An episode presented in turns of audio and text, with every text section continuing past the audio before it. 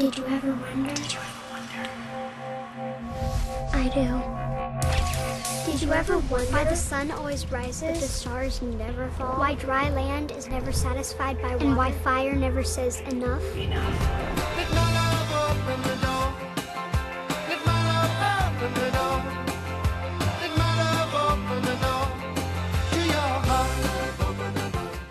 The wonder of what does the door to your heart look like?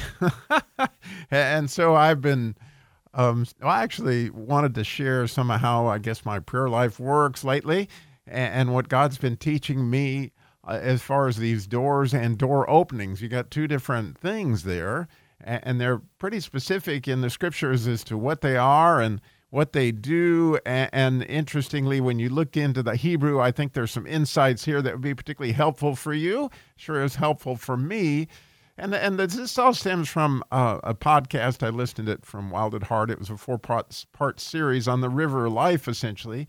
But the idea is before you could get to that river, you have to go through a door, and that door is the door to your heart. And so, you know, they ask a question that I actually have been pondering since they originally asked it in that podcast is, you know, what does your door look like? The door to your heart, the one that Jesus stands there and knocks on and it's an interesting thing, you know, obviously to begin to concern myself with. And so I just went there with Jesus today and spent a lot of time there and thought it might be helpful for you um, to ask that question of Jesus yourself and, and maybe get a picture in your mind of what your heart might look like. The door to your heart might look like, not what your heart, but what your heart might look like. The door specifically or the door opening, they're two different things. And so I, of course, went there in Hebrew, but I also wanted to describe that, you know, it, it in Genesis, you might remember that sin crouched at Cain's door and it wanted to have him.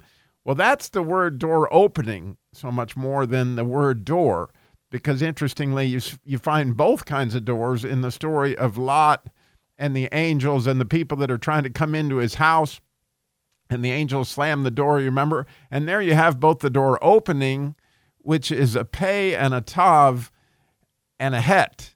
That's the door opening that, that, that God told Cain to be careful of.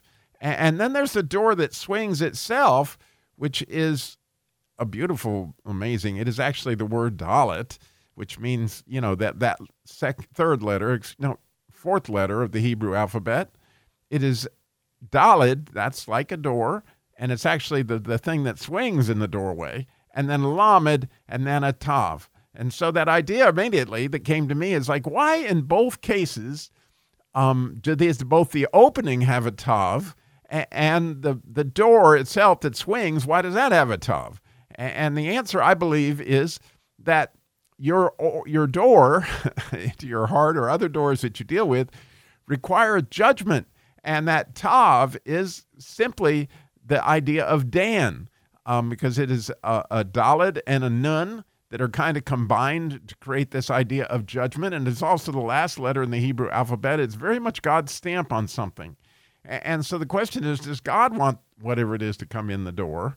Or is this where it stops right there, as in the case of, of Lot's door? And, and so you got both the doorway and the thing that swings require judgment. And, and interestingly, you know, the idea of the doorway has the letter pay, which has to do with your face, or specifically here, your mouth. And so I don't know if you've thought about your mouth being a door, but it's a door for, for interestingly, two different things. What you eat will certainly be um, come part of you, and, also what you say comes out of you um, things that come out of your heart. You got a door that swings both ways there when it comes to your mouth. And so there's so much in Scripture about the mouth, and that's why I believe the opening itself starts with a pay, which is pretty beautiful. And then the last letter in the word, you know, opening of the door, the pay, tav, het, is that idea of the, the union, the het, the eighth letter in the Hebrew alphabet, which is the miracle letter from my standpoint, that somehow or another we get united with Christ. And it looks like a huppah very much. And I don't know if I was really picturing it this morning that when God told them to strike the lintel, the side posts of the door and the top post, they were making a letter het. That's the letter that it would make if you did that very thing. And that looks like a huppah and that idea of being united with Jesus. And so it's kind of interesting to me that that blood, I'm quite certain, is over the opening of my heart. And, and, and of course, what comes through that opening, you're going to be united with, right? If it comes through the opening of your mouth and you're eating it, it becomes part of your each cell of your body or whichever cells it infects.